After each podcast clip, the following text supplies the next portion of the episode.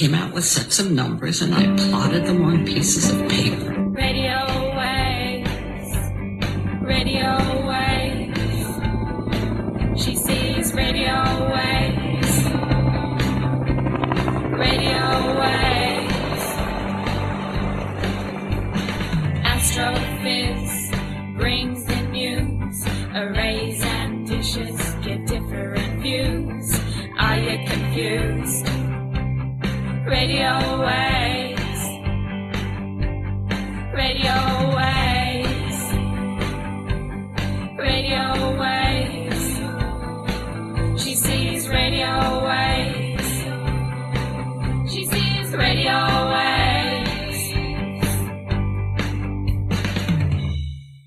Welcome to the Astrophiz podcasts. First of all, we would like to acknowledge Australia's first astronomers, the Aboriginal and Torres Strait Islander people, the traditional owners and custodians of the land we are on. This episode is produced on Yorta Yorta, Pangarang, and Kaurna country. My name is Brendan O'Brien, and today is Friday, the 1st of April, 2022. We always include a community service announcement asking you to wash your hands regularly, wear a mask if you can't socially distance effectively, and isolate as much as possible, and as soon as you can, to protect yourself and your community, get that COVID 19 vaccination as we work our way through this global crisis. We also ask you to influence your local politicians with the message that we need to change our energy policies to move to renewable energy to mitigate climate change. Each month we bring you two fabulous episodes. On the first of each month, you'll get to hear Dr. Ian Astroblog Musgrave bring you his monthly sky guide, an astro treat for naked eye observers, telescopers, and astrophotographers, and he always includes a tangent of astronomical wonder. In the middle of each month, we'll give you an interview with a noted astrophysicist, astronomer, astrophotographer, space scientist, or particle physicist. So let's zoom over to Adelaide now to get your sky guide from Ian. Hello, Ian. Hello, Brendan. How are you going?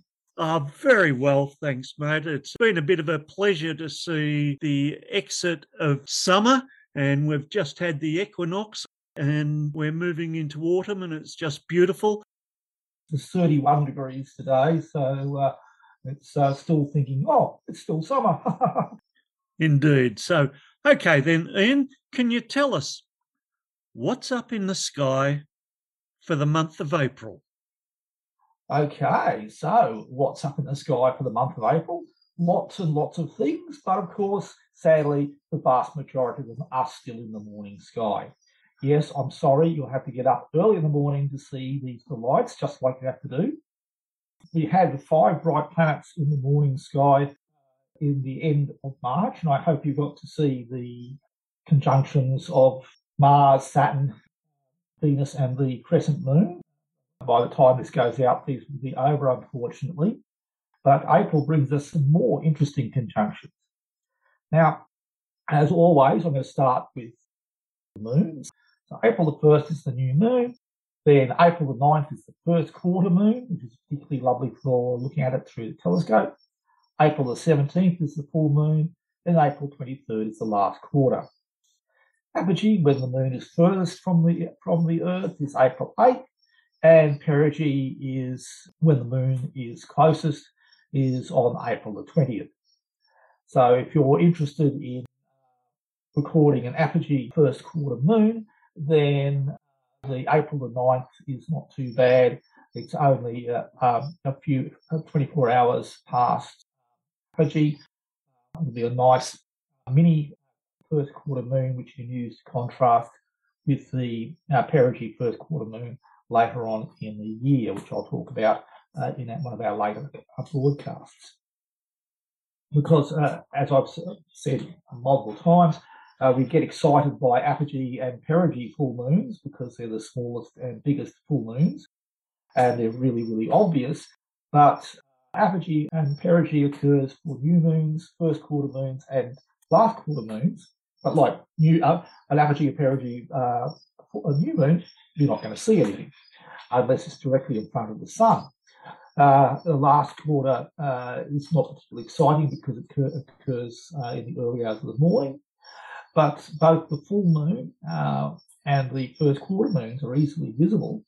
And with the first quarter moon, because you've got all the, the terminator with all the craters visible, it can be a little bit more interesting in that you get to see more detail, whereas the full moon is completely washed out.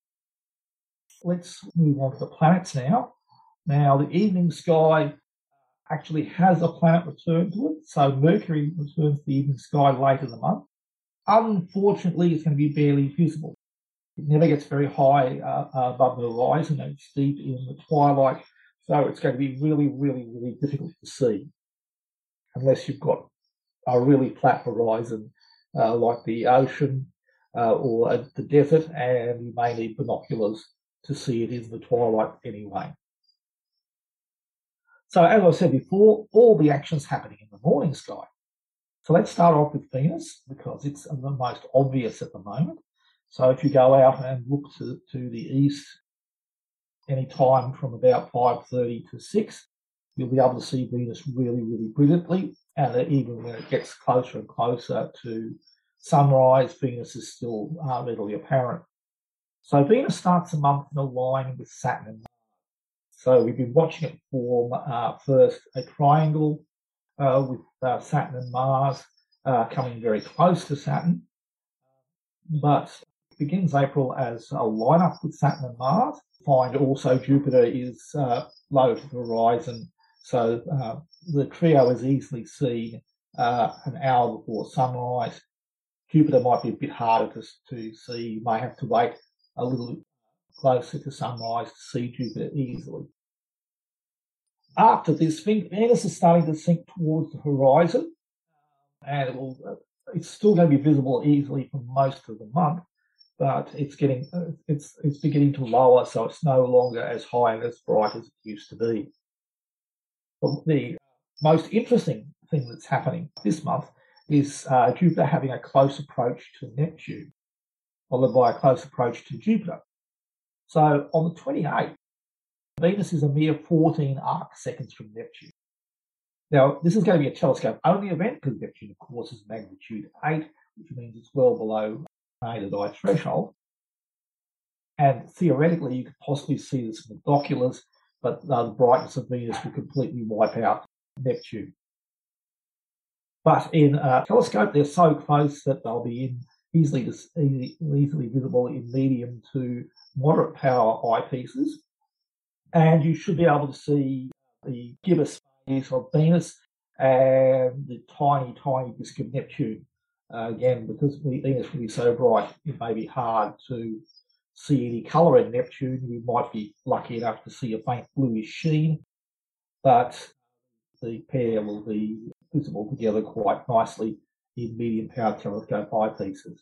So this is best seen from the east coast and central Australia.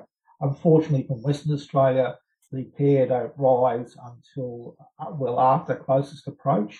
But even so, while it, by the time they're high enough to see a telescope, reasonably close together, about one to two degrees away. For those of us in the east coast, you're looking around about five o'clock in the morning. And those of us in the central, we're looking about 4.35 to see this uh, rather nice uh, conjunction. Okay. So just get up early. Yep, get up early. Now, Venus continues to head towards the horizon as Jupiter continues to rise towards Venus. And so by the uh, 30th, Venus and Jupiter are just one degree apart. That's one finger apart. Okay, let's move on to Mars. Mars is in opposition this year, but it's still relatively dim. About as bright as Saturn. But if you're looking at the trio in, uh, in the morning, Venus, Mars, and Saturn, Mars is above Saturn and is reddish. Saturn is yellowish, and Venus, of course, is bright white. So you've got this interesting color contrast between the three. Now, very early in the month, you'll see Mars come close to Saturn, and the pair are closest on the 5th and 6th. They're only half a finger width apart, and they'll also fit uh, easily into a medium power telescope eyepiece. You won't see too much detail in a telescope eyepiece, and they'll be relatively high in the skies.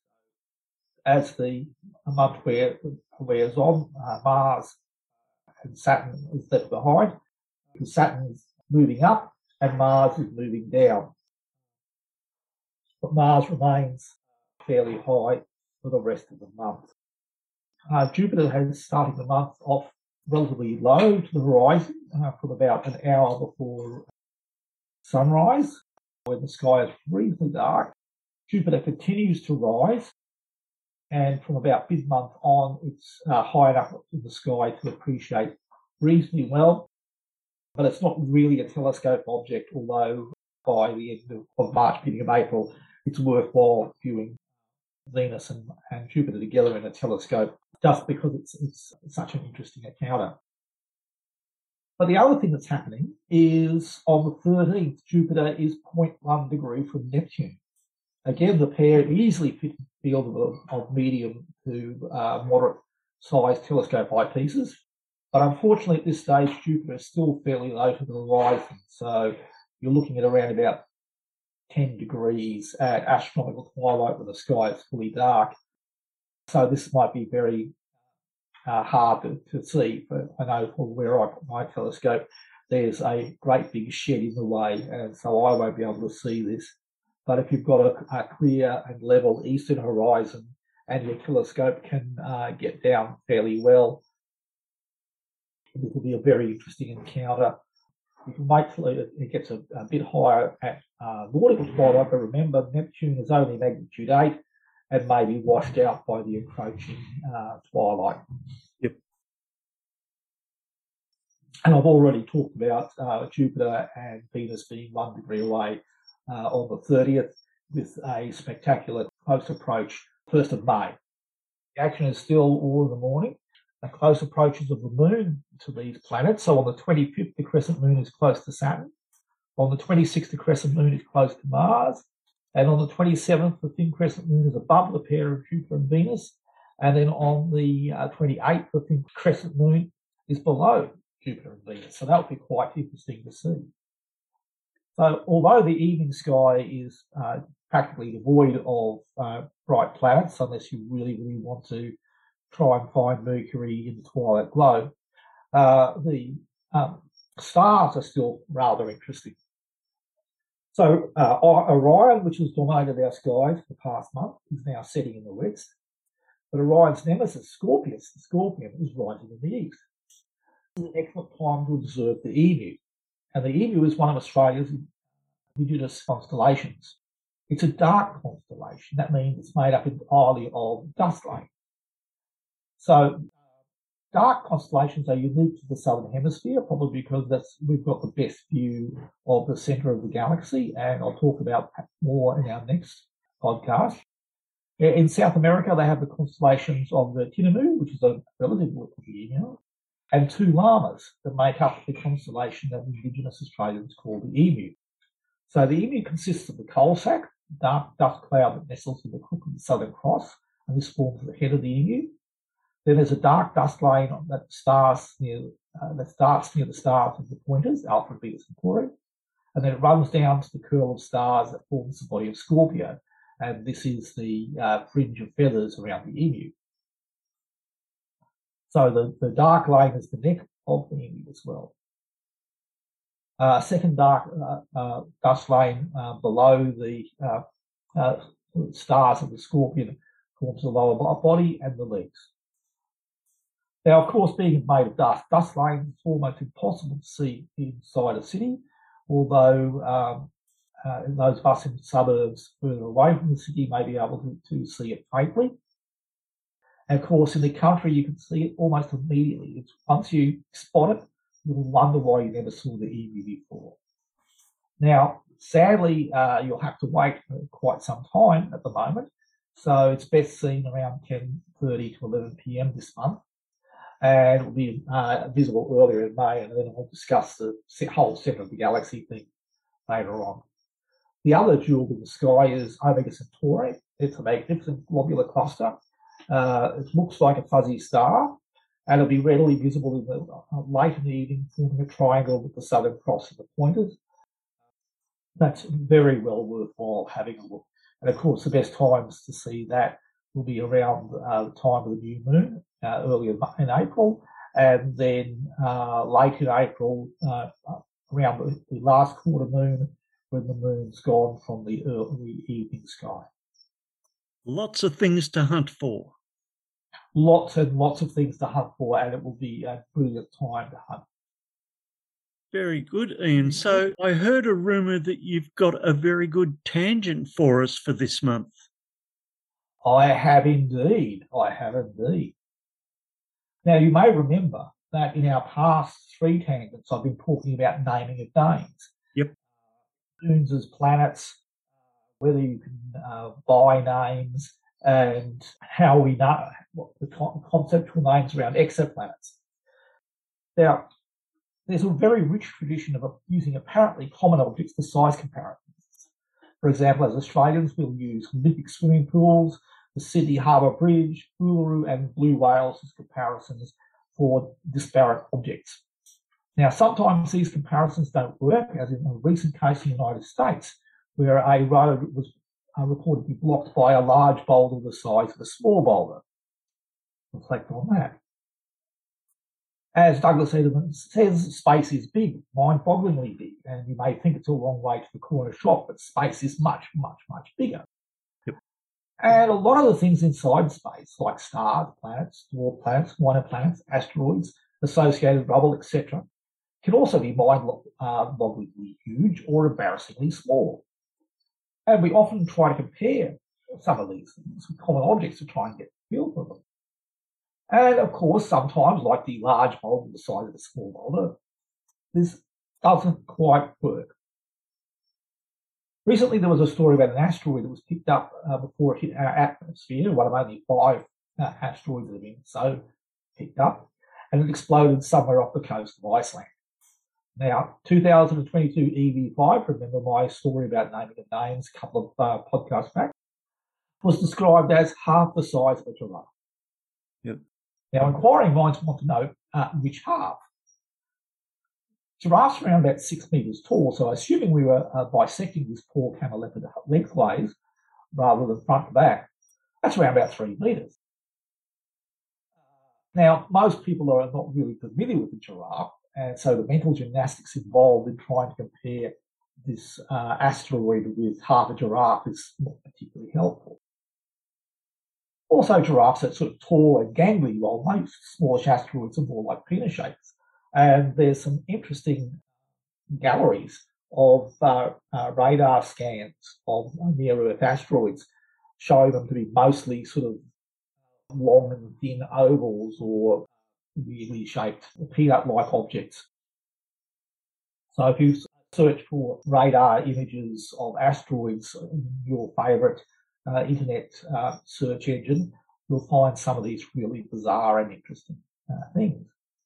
But anyway, so if you want to think of, if you think of what looks like an asteroid, a giraffe is not the first thing that comes to mind. So we want animals that are more like ovals. So uh, something that's sort of ovally shaped and around about three metres. So a good example would be the common dolphin, it's around about three metres. So we could have uh, easily said uh, an asteroid around about the size of a common dolphin. There are dolphins that are smaller dolphins that are bigger, but common dolphins are around about three feet.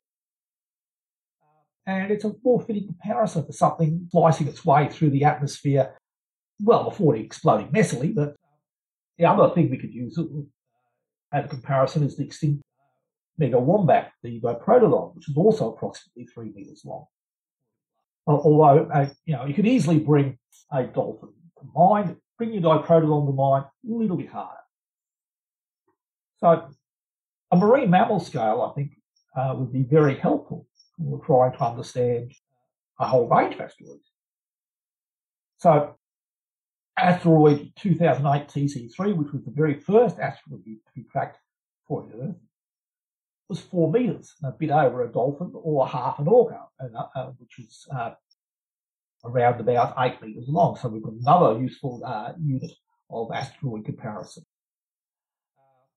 The asteroids 2014 AA, 2018 LA, and 2019 MO, which were all the other asteroids that were uh, tracked, uh, discovered, identified, and tracked before they hit our atmosphere and their inevitable design, were all about a dolphin inside. I think this reflects more the limit of things we're able to see with our uh, tracking systems rather than asteroids being intrinsically about the size of dolphin. The small asteroid that exploded over Chelyabinsk in Russia in 2013 was about 20 metres, or two thirds of a blue whale, or 2.5 orcas, or 3.3 dolphins, or, or, or, or uh, 3.3 half giraffes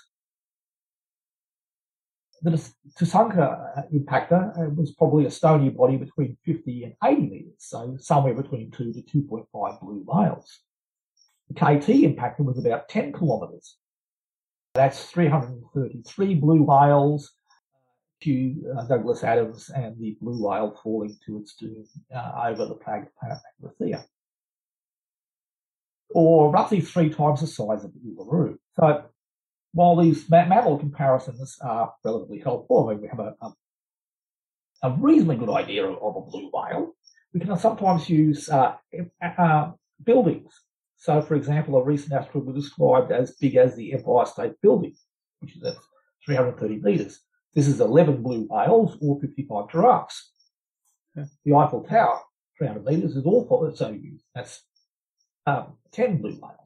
So those are all big things. Of course, as we get bigger and bigger, uh, uh it's uh, slightly ridiculous.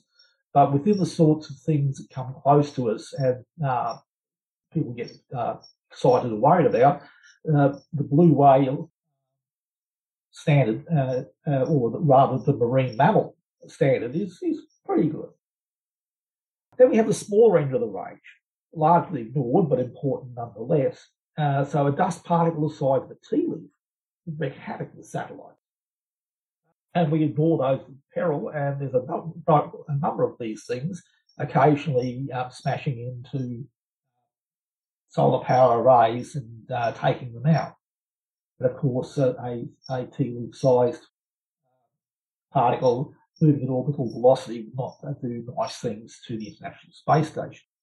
So there you have it. I would like to propose a marine uh, animal scale where we compare everything to. So starting with small marine mammals, moving up to uh, uh, say seals, to dolphins, to orcas, to blue whales, that will cover a whole range of the uh, large lumpy things that, come close to land, uh, land uh, messily in our atmosphere. Well, we could even include penguins if their rocks are small enough.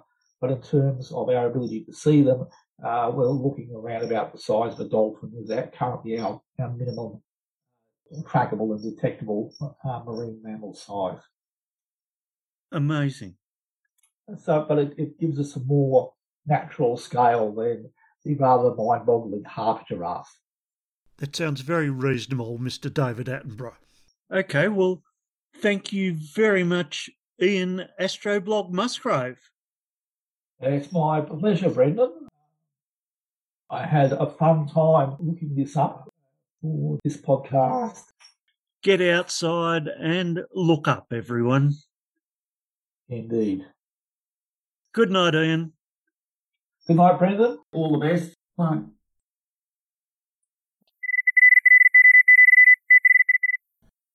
And in two weeks, we have a wonderful interview for you when we speak with particle physicist Dr. Suzie Sheehy, who is doing groundbreaking work with particle accelerators to develop compact instruments which are changing the way we do nuclear medicine in clinical treatments worldwide. She's fantastic. And remember, Astrophiz is free, ad free, and unsponsored. But we're always very happy to recommend that you go to Rami Mandow at spaceaustralia.com for the very latest and best space news. We'll see you in two weeks. Radio Wave!